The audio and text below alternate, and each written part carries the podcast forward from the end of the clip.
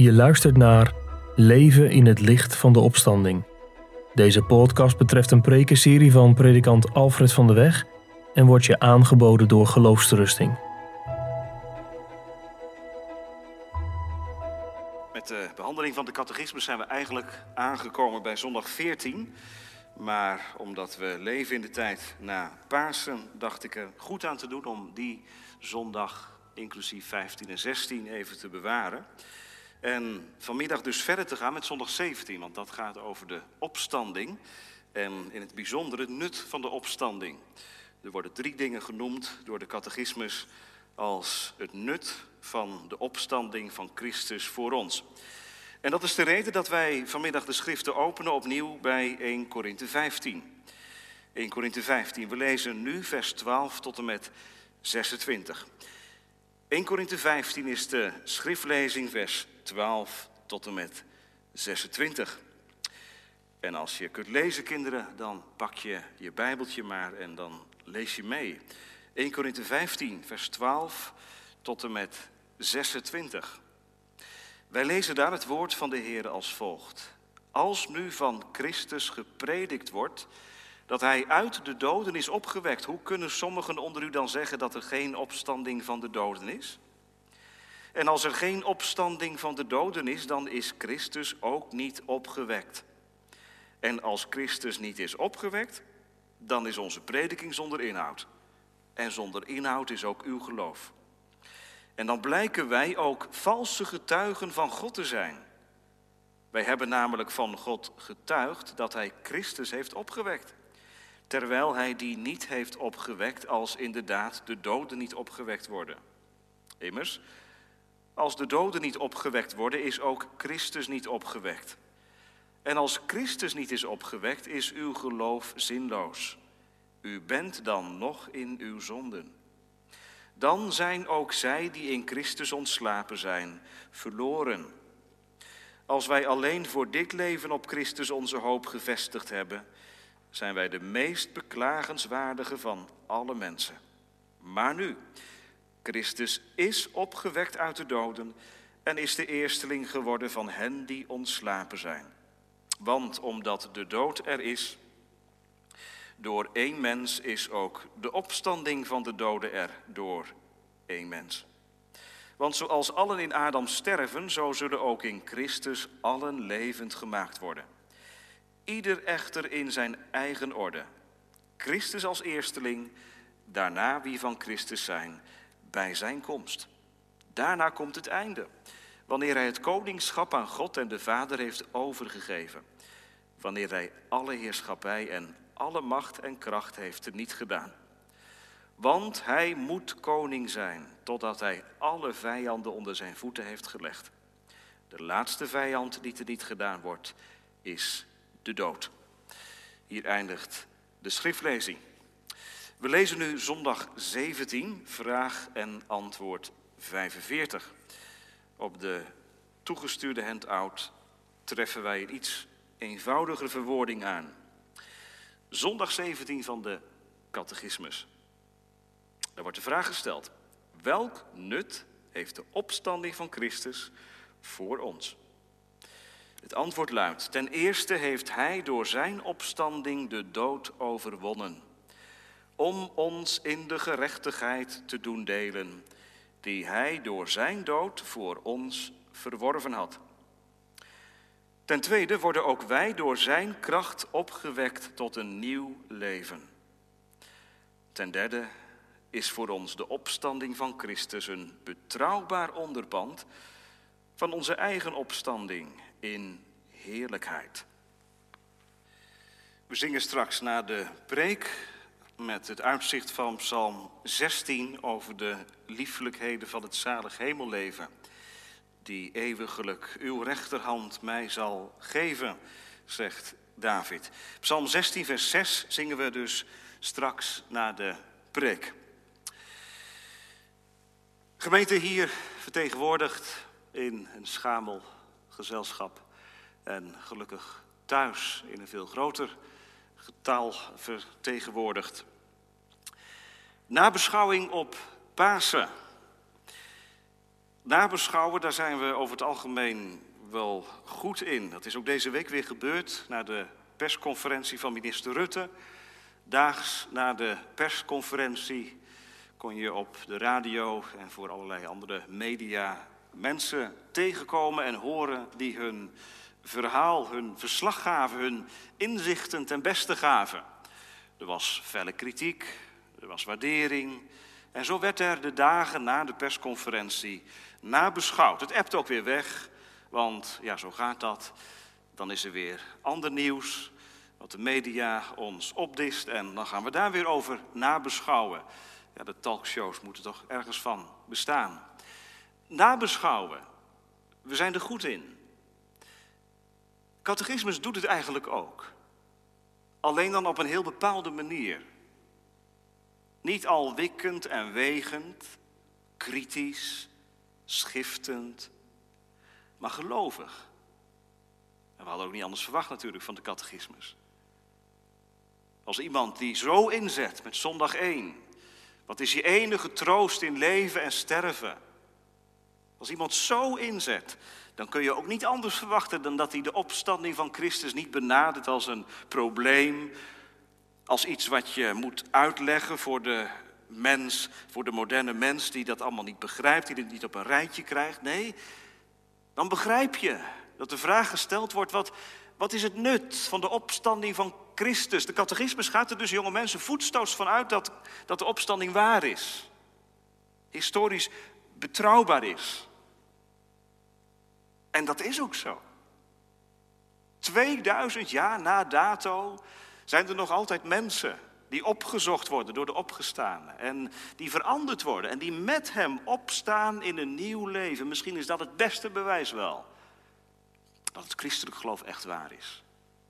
Omdat het levens verandert. Mensen uit de macht van de boze verlost, van zonde bevrijd en in een nieuw leven doet wandelen. Vanmiddag drie aspecten aan die nabeschouwing op Pasen. En ze komen rechtstreeks uit het antwoord. Allereerst vrijspraak door God. Ten tweede leven met God. En tot slot uitzicht op God. Vrijspraak door God, leven met God, uitzicht op God.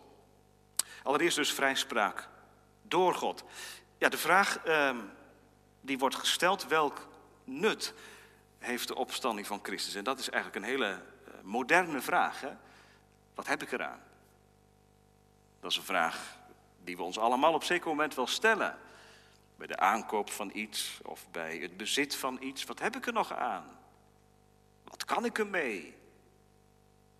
En ja, tegenwoordig is er natuurlijk een hang naar, als ik er niets aan heb, dan had ik het links liggen. Als ik er niets mee kan, dan doe ik er ook niets mee. Nou, zo bedoelt de catechismus het niet. Wat heb ik eraan? Laat ik nou eens kijken wat ik eraan heb. Nee, de catechismus probeert vanuit de bijbelse gegevens die er zijn over de opstanding van Christus heel overzichtelijk drie dingen, drie paasvruchten, zo zou je het kunnen noemen, neer te leggen. Drie dingen die nuttig zijn, van geestelijk nut zijn. En dan moet ons opvallen dat dat gaat om wat hij doet. Het antwoord luidt niet wat ik eraan heb, maar wat hij doet in mij. Ten eerste heeft hij door zijn opstanding de dood overwonnen. Ten tweede worden wij door zijn kracht opgewekt tot een nieuw leven. Ten derde is voor ons de opstanding van Christus een betrouwbaar op, onderpand van onze eigen opstanding in heerlijkheid. Het gaat dus om het heilsfeit. Of als ik de nadruk iets anders mag leggen, het heilsfeit.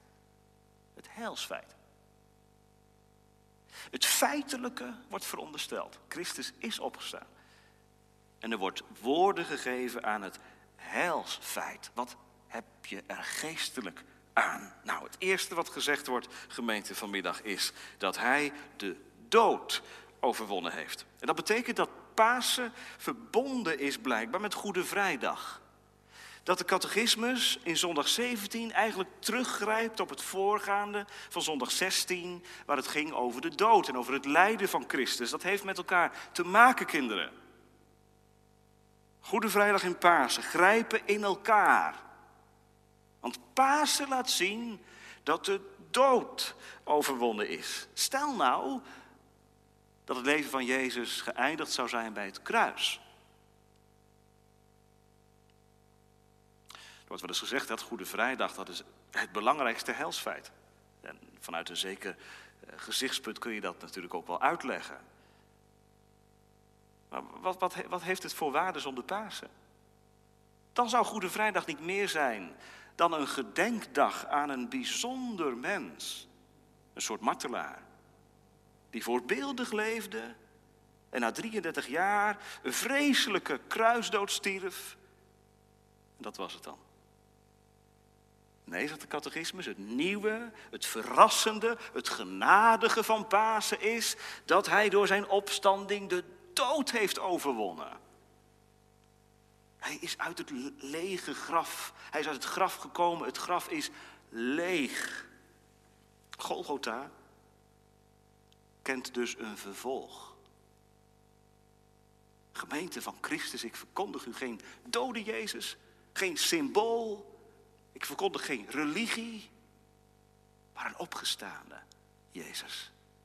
Die de dood heeft overwonnen. De dood, hè? In zijn algemeenheid. Niet mijn dood, de dood. In alle facetten, alle verschrikkelijke gestalten die de dood kan hebben. Hij heeft de dood. Niet alleen in de ogen gezien, dat gaan wij meemaken allemaal. Als Christus niet eerder is teruggekomen. Maar hij heeft de dood overwonnen. Hij is de dood te lijf gegaan en hij heeft hem eronder gekregen. In dat duel tussen de levende Christus en die vreselijke dood is hij niet onderuit gegaan. Ergens las ik: Goede Vrijdag is de betaaldag. Pasen, dat is het betaalbewijs.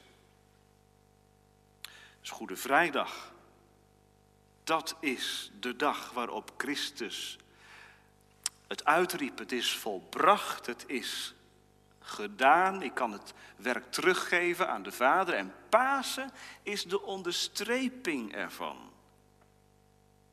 He, zoals je kinderen, zoals je iets kunt bestellen. En dat wordt dan thuis bezorgd. En ik weet niet of het nog gebeurt, misschien nog wel. Dat de verkoper dan zegt van, ja, mag ik het bewijs van betaling even zien? Nou, als je vader dan het bewijs van betaling overhandigt aan de verkoper, dan krijgt hij dat bestelde, die bestelde tuinset of iets anders. He, dus het betalingsbewijs, dat heeft God verstrekt op Golgotha. Of met Pasen. En de betaling heeft plaatsgevonden op Goede Vrijdag. Ja, zegt iemand, betaling, betaling, hoe komt u daar dan bij, bij betaling? Nou, dat kom, daar kom ik op door het woord gerechtigheid. Hij heeft door zijn opstanding de dood overwonnen, daar staat geen punt. Pasen is dus niet alleen verkondiging dat de dood overwonnen is. Dat zou een machtig, heerlijk wonder zijn. He, daar kun je van zingen, de dood is overwonnen en dat gebeurt ook. Maar gemeente, dat staat nog wat bij mij vandaan. De catechismus gaat door, want de vraag was: welk nut heeft de opstanding van Christus voor ons? En dan komt het, heel persoonlijk: hij heeft de dood overwonnen om ons in de gerechtigheid te doen delen. Wat een heerlijke woorden, hè, gebruikt de catechismus.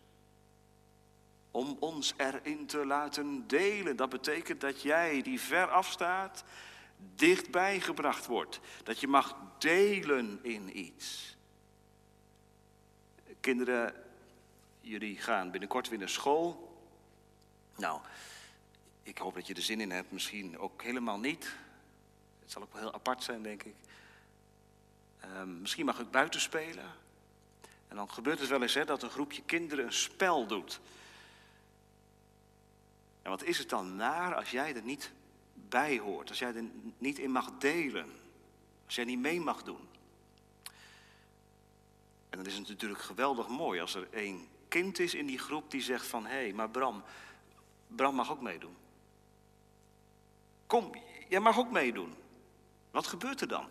Dan zorgt één persoon ervoor dat jij ook mag delen in dat spel wat je samen aan het doen bent. Je wordt erbij betrokken. Je staat niet meer van ver te kijken. Met pijn in je hart, maar je mag met vreugde meedoen. Maar dat is Pasen. Pasen is niet een dag in je agenda.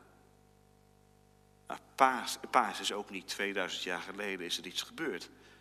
Dat is allemaal waar. Maar het nut van Pasen is dat ik in de gerechtigheid mag delen, zegt de Christen.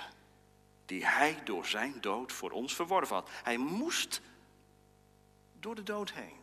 Om ons in de gerechtigheid te doen delen. Dat woord gerechtigheid, dat, dat heeft geen heel prettige klank misschien. Hè? Dat roept allerlei juridische begrippen misschien wel boven bij ons. Gerechtigheid. Het tegenovergestelde van gerechtigheid is, ja, ongerechtigheid.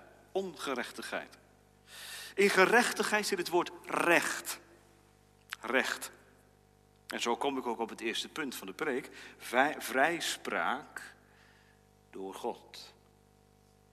Want waarom moest Jezus mens worden? Waarom moest hij sterven? Waarom moest hij opstaan? Omdat wij niet recht voor God staan.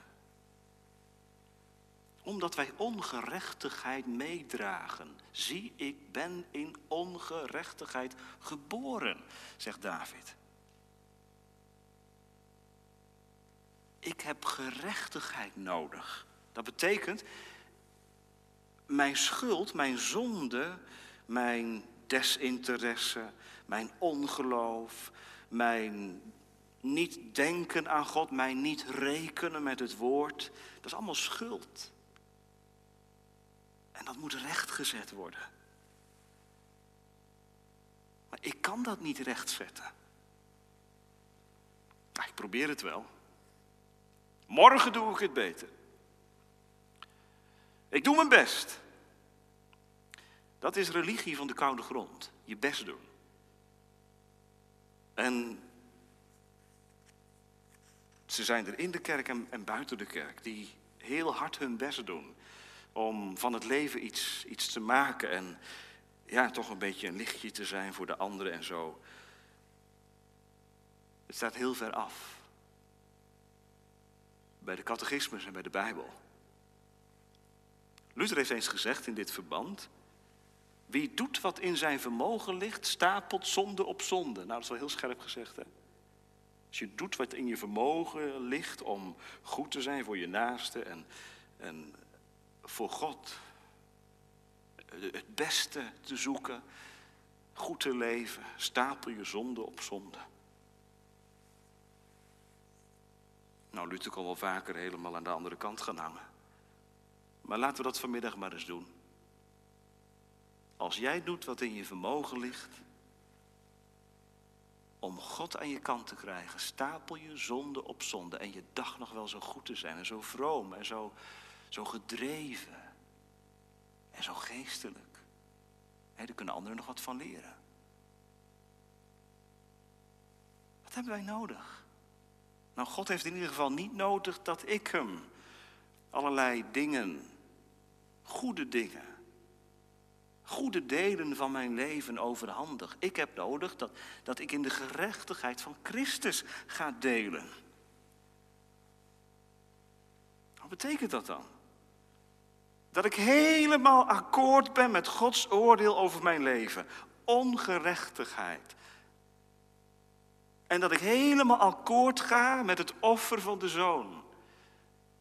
Hij heeft gerechtigheid verworven. Til je zo zwaar aan Gods gerechtigheid?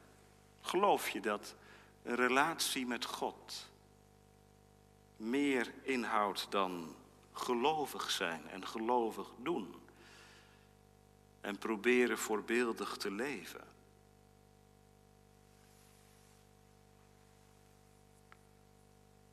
christenleven bestaat uit het doen delen, het laten delen in de gerechtigheid van God. Dat betekent dat ik hem recht in de ogen mag zien, dat ik met mijn verzondigde leven schuilen mag achter Christus. Door het geloof. Door het geloof. Paulus zegt het in Romeinen vier. Wie niet werkt, wie niet het vuur uit zijn sloffen loopt, wie niet het beste beentje voorzet, geestelijk gezegd, wie niet werkt, maar gelooft in hem, die de goddeloze rechtvaardigt, die wordt zijn geloof gerekend tot rechtvaardigheid. Hij heeft door zijn opstanding de dood overwonnen om mij in de gerechtigheid te laten delen die hij door zijn dood voor ons verworven had. En daar werkt de Heilige Geest op aan. Die zorgt ervoor dat jij die van ver staat dichtbij komt. De Heilige Geest die stuurt als het ware op, op Christus aan. Sta je voor God, dan zeg je, oh Heere, hoe moet het? Ik ben een zondaar. Maar de Heilige Geest die buigt als het ware dat, dat zicht af op Christus. Zie op hem. Hij heeft door zijn dood voor ons gerechtigheid volbracht. En er is genoeg, ook vanmiddag, genoeg gerechtigheid voor jou. Om recht voor hem te staan. Dat is de essentie van het christelijk leven. Rechtvaardig voor God. Als je het vanmiddag niet weet, heb ik maar één dringend advies voor je. Vlucht naar Jezus. Vlucht naar Jezus. Je kunt God niet onder ogen komen, maar je mag wel vluchten naar Jezus. En doe dat vanmiddag. Nu.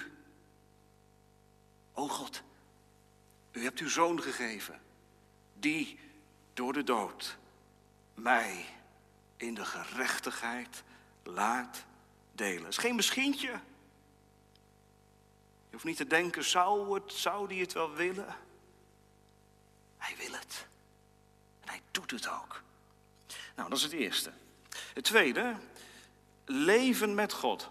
Dat is het tweede zinnetje van het antwoord. Ten tweede worden ook wij door zijn kracht opgewekt tot een nieuw leven. En het is heel terecht dat de catechismus dit erbij zegt. Je zou kunnen zeggen, het eerste deel van het antwoord dat betreft de rechtvaardiging. Het tweede deel van het antwoord betreft de heiliging. Het derde deel van het antwoord betreft de verheerlijking. Maar het tweede hoort er ook echt helemaal bij. Dat is eigenlijk een, een gevolg van het rechtvaardig voor God zijn. Dat betekent dat je ook gaat leven, wandelen met hem vanuit een vernieuwde gehoorzaamheid. God zet je op een nieuw spoor. En ook dat is werk van de Heilige Geest.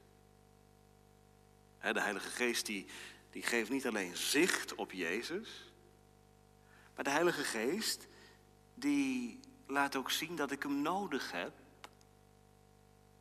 voor het nieuwe leven met hem. Bij dit zinnetje, kinderen, moest ik denken aan de stad Arnhem. Ik weet niet of ze er nog zijn. Dat zal in deze tijd bijna niet zo zijn, denk ik. Maar um, ik denk dat ze er nog wel rijden van die trolleybussen. Dat staat Arnhem onbekend. Dat zijn geen bussen die, zoals in Apeldoorn, over het asfalt rijden met een tank vol uh, diesel. Het zijn ook geen uh, trams die op een rails rijden. Een trolleybus heeft zo'n, zo'n beugel op het dak.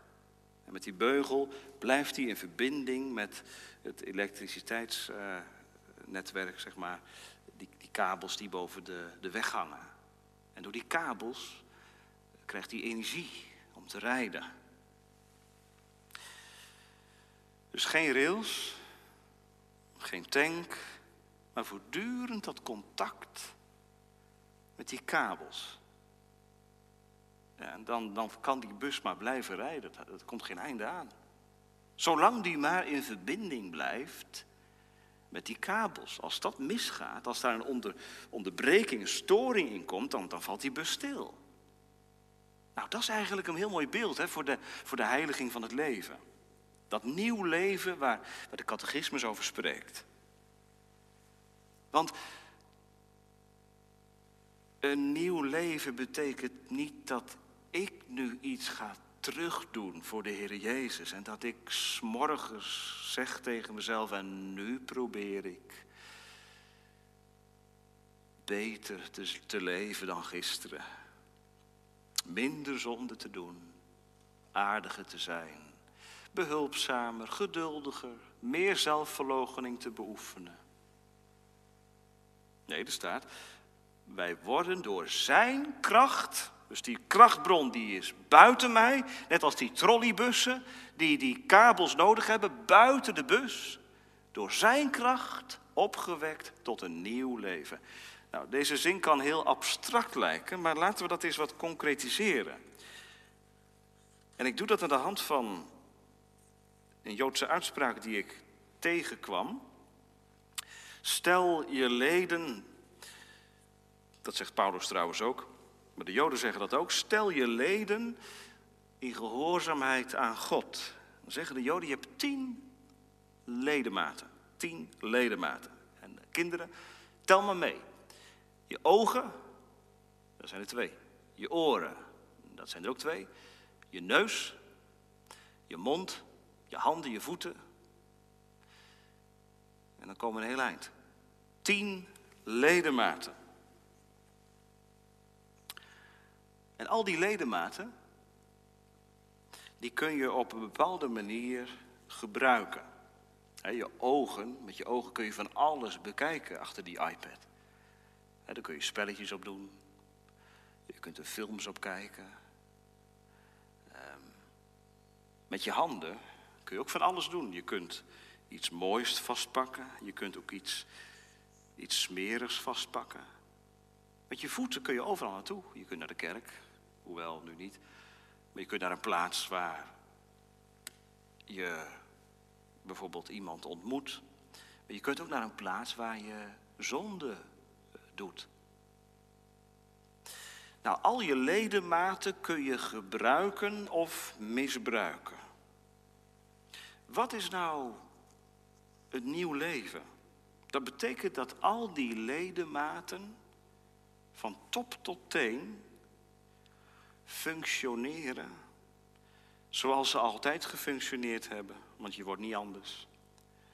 Maar je wordt allereerst bewust van het feit dat handen, voeten, oren, ogen, mond, dat die allemaal gebruikt mogen worden tot meerdere eer van God. Want dat staat er, hè? Ten tweede worden wij door zijn kracht opgewekt tot een nieuw leven. Vroom wordt, vroom doet, of dat je op bepaalde momenten bidt, uit de Bijbel leest.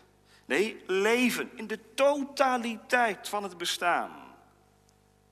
Dat alledaagse leven, dat wordt een nieuw leven. En de bron, nogmaals, is door zijn kracht. U kent misschien dat prachtige oude lied wel van Johannes de Heer. Ik kan mijzelf geen wasdom, geen groei geven. Daarom laat me in u blijven. Groeien, bloeien, o heiland, die de wijnstok zijt. Uw kracht moet in mij overvloeien. Of ik ben een gewis verderf gewijd. Weet je, dat is een van de ontdekkingen die je opdoet in het leven met de Heer.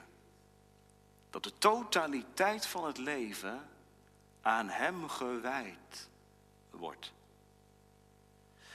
Eerst dacht je, leven met de Heer, ja, dat betekent dat je bepaalde houding aanneemt.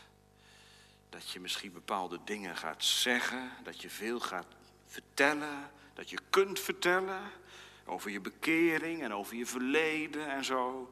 En dat andere mensen daarvan onder de indruk raken. Nou, John Bunyan heeft niet voor niets in de Christenreis heel scherp dat portret geschetst van mooi praten. De man die heel vlot kon babbelen, geestelijk weg kon praten.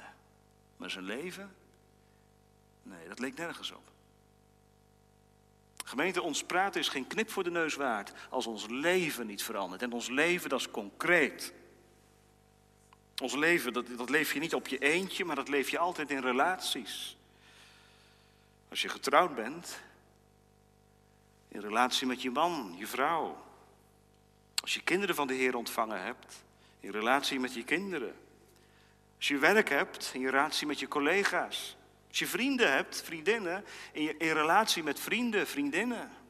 Als je in een buurt woont, in relatie met buren, die nergens aan doen misschien.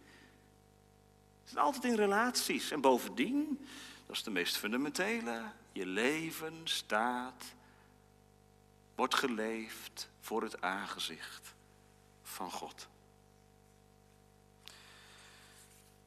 Er is geen deel van het leven waarvan je zegt, dat is van mij. Als je met de Heere leeft, is ieder deel van het leven een nieuw leven. En dat vraagt strijd, dat kost zelfverloochening en dat vraagt ook discipline. En ook een aanpakken van jezelf. Zou dat een van de redenen zijn dat Paulus in het Nieuwe Testament vaak de imperatief, het bevel, de oproep gebruikt als het gaat om de heiliging van het nieuwe leven? Kijk, de catechismus omschrijft het hier als wij worden opgewekt. Dat is passief, hè? Wij worden opgewekt tot een nieuw leven. Dat is terecht hoor, heel terecht. Dat is ook een accent wat de Bijbel legt. Maar daarnaast heeft Paulus het ook over doet aan. Of leg af. Of wordt de wereld niet gelijkvormig. En dat doet pijn, hè, die oproepen.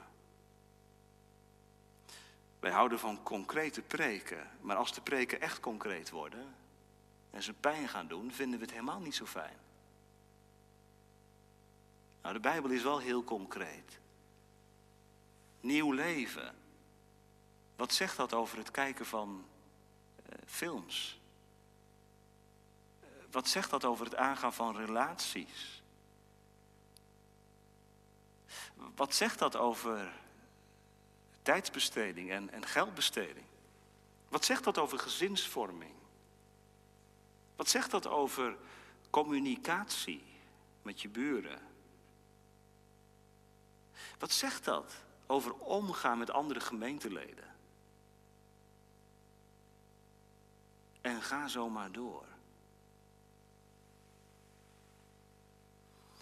Nee, de Bijbel geeft ons geen handboek christelijk leven. De Bijbel geeft ons de principes mee om ons niet lui te maken, maar ons iedere morgen voor de spiegel te laten staan. Dat leven, wat is dat voor leven wat ik leef? Of kom je nou tot de ontdekking dat je helemaal geen nieuw leven leeft? Dat je eigenlijk het oude leven leeft met een vroom sausje erover. Je bent lid van de kerk. Je bent lid van de gemeente. Je bent hersteld en vormd. Maar waar is het nieuwe leven? En nou niet zeggen, ja, maar ja, dat is voor. Kijk eens even terug. Ten eerste heeft hij door zijn opstanding de dood overwonnen om ons in de gerechtigheid te doen delen. Of is Christus tevergeefs gestorven, tevergeefs gekruisigd, tevergeefs opgestaan? Ja, maar dominee, u weet dat dat voor de uitverkorenen is. En daarmee wilt u vanmiddag de oproep tot een nieuwe leven afschermen. Dat is gevaarlijk, dat is heel gevaarlijk.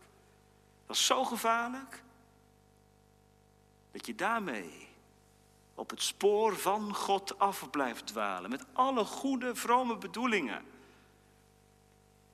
Gemeente, er is een God die hoort. Er is een God die niet wil dat we in dat oude leven, waarin het gaat om onszelf, ons egoïsme, Misschien heel burgerlijk verpakt. Maar toch de vrije teugel gegeven wordt. God wil dat niet. Het kan anders. Het kan vandaag nog anders worden. Als u meeluistert vanmiddag. En u zegt, Pasen, dat is iets van het verleden. Daar, daar heb ik geen deel aan. Je kunt er vanmiddag deel aan krijgen. Hij wil het. Je erin doen delen, in de gerechtigheid. Je zijn kracht geven om op te staan tot een nieuw leven. En, en zeg nou zelf, als je christen bent. En je blikt terug op het leven zonder hem. Misschien kun je dat wel heel duidelijk aangeven. Is er een scherpe breuklijn in je leven? Misschien is het ook niet zo scherp. Dat kan ook, hè? Dat je heel geleidelijk tot overgave gekomen bent. Maar het is toch waar dat Pasen, dat dat echt iets van doen heeft met het concrete leven. Daar word je een ander mens van. Pasen. Leven met God. Tot slot, uitzicht op God. Ten derde is voor ons de opstanding van Christus een betrouwbaar onderpand van onze eigen opstanding in heerlijkheid. Misschien denkt u ook wel, ja, dat is weer een heel ander aspect, maar is dat zo? Dat nieuw leven, waar het in het tweede zinnetje om ging, nieuw leven, dat is lente, hè? Lente is nieuw leven. Maar wij weten allemaal dat na de lente de zomer komt en na de zomer de herfst. Die prachtige bloemen die nu in de tuin staan, die gaan weer dood. Maar het nieuwe leven, de lente in Gods kinderen, in het leven van Gods kinderen, dat wordt nooit meer herfst. Dat bot uit en er komt een moment, en dat is de bedoeling van het laatste zinnetje van, van het antwoord. Er komt een moment dat alles volledig uitbot. Ten derde is voor ons de opstanding van Christus een betrouwbaar onderpand van onze eigen opstanding in heerlijkheid.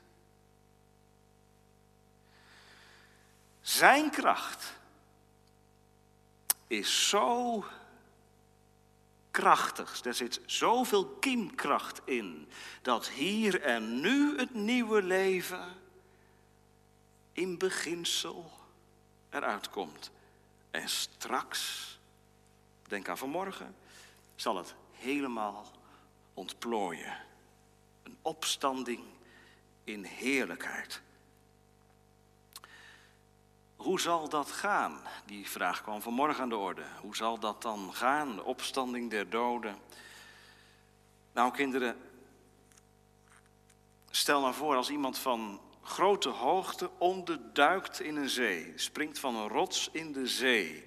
Dan hou je even je hart vast, want dan zie je even niets. Maar als het hoofd weer boven komt, dan haal je opgelucht adem. Hij is er nog. En zit je dan in over de rest van het lichaam? Nee, als het hoofd boven is, dan komt het met het lichaam ook wel goed. Als Christus opgestaan is, en dat is waar de catechismus vanmiddag de nadruk op legt, de opstanding van Christus, dan betekent dat dat ik over mijn eigen opstanding niet hoef in te zitten. Dat mag een christen belijden. De opstanding van Christus is een betrouwbaar onderpand, een garantie van mijn eigen opstanding in heerlijkheid. Pasen is de garantie dat het met mijn eigen opstanding ook goed komt. Zoals Paulus zegt in Eerste Korinthe vijftien, Christus is de eersteling. De eersteling. De eerste in de rij. En na hem volgen er velen. Ze zullen met hem opstaan. En dan zal wat nu nog in de knop zit en wat er bij tijden uitkomt, helemaal uitkomen. Kijk, hier en nu wordt dat nieuwe leven beperkt. Je hebt je karakter. je gebreken, je grenzen. En bovendien, in die relaties waar het in de tweede gedachte over ging, kan er ook zoveel stremming komen, ook kapot gaan. Dat zal straks weg zijn. Helemaal weg zijn. Dat is natuurlijk niet iets om van te zeggen van nou ja, dan komt het straks wel goed. Nee, dat is juist een oproep om het hier en nu in orde te maken. Om relaties die niet lopen, om daar het beste in te investeren. Maar het komt helemaal goed. De opstanding van Christus, een betrouwbaar onderpand van onze eigen opstanding in heerlijkheid. Dat woordje heerlijkheid, dat hoort echt bij de toekomst. Dat is iets wat weggelegd is voor de nieuwe werkelijkheid. Heerlijkheid, want dat betekent dat het zonder enig tekort is. Heerlijkheid. Jonge mensen, als je als Christus sterft, misschien heb je een oma, Godvrezende moeder, vader, opa en oma gehad, overleden, ontslapen. Een prachtig woord, ontslapen. Het is niet om de dood te verbloemen, maar om de werkelijkheid te onderstrepen dat iemand die ontslaapt wakker zal worden. Er zit iets van hoop in. Als je in Christus sterft, ontslaap je en zul je opstaan in heerlijkheid. Onderpand, dat is Pasen. Gemeente, zou dat ook geen reden zijn? Mag ik daar vanmiddag ook een lans voor breken? Om dat in ons eigen persoonlijke leven, de stille tijd die we hebben, om dat onderpand te bemediteren. Zou dat, zou dat iets zijn wat we mee mogen nemen in deze crisistijd? Een onderpand, een garantiebewijs, dat koester je. Ga je zorgvuldig mee om. Dat is een schat. Nou, dat betrouwbare onderpand, de opstanding van Christus. Zullen we dat bemediteren? Koesteren. Hoe dan? Met gevouwen handen, open Bijbel, biddend. Heer, ik ben maar een beperkt en klein mensje. Maar u bent opgestaan in deze werkelijkheid waar ik ook deel van uitmaak. Ik ben een zondaar. Maar u bent niet voor niets aan het kruis gestorven. En door het geloof mag ik zeggen, ook voor mij. Maar wilt u alstublieft laten zien hoe ver dat strekt? Dat ook voor mij. Geef dat uw kracht in mij overvloeien mag. Dat iets van dat heerlijke leven nu al in mijn leven werkelijkheid wordt. Geef dat de naast het mag merken. Mijn man, mijn vrouw, mijn kinderen. Heel concreet. Dat de genade van de zelfverloochening, vrucht van de opstandingskracht van hem, in mijn leven baan mag breken.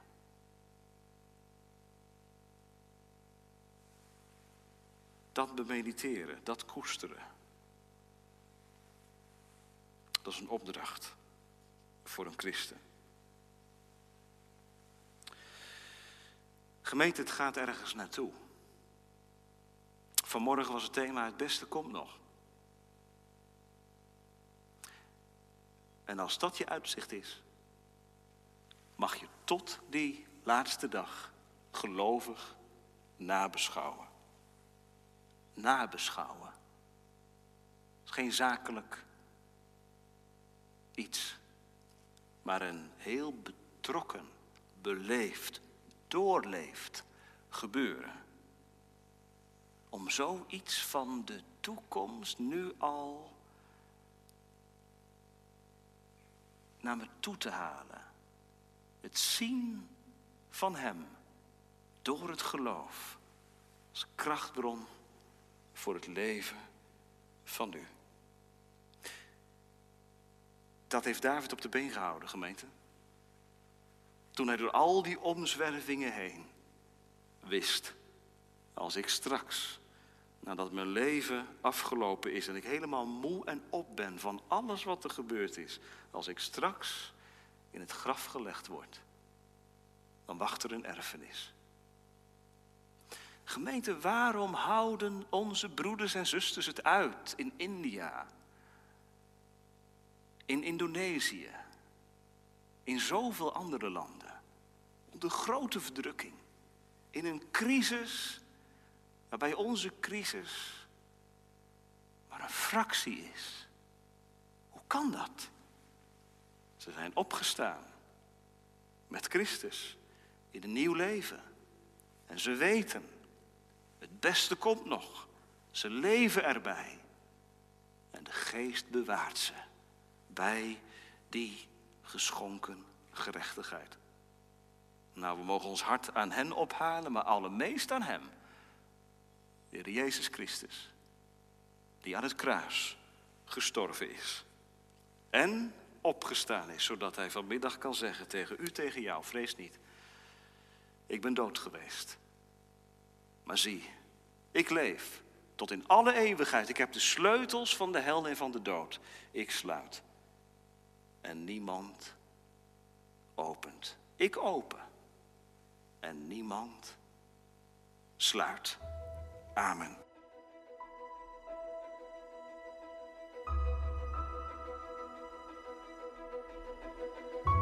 Je luisterde naar een podcast van Geloofstrusting. Wil je meer luisteren, lezen of bekijken? Ga dan naar de website geloofsterusting punt n l.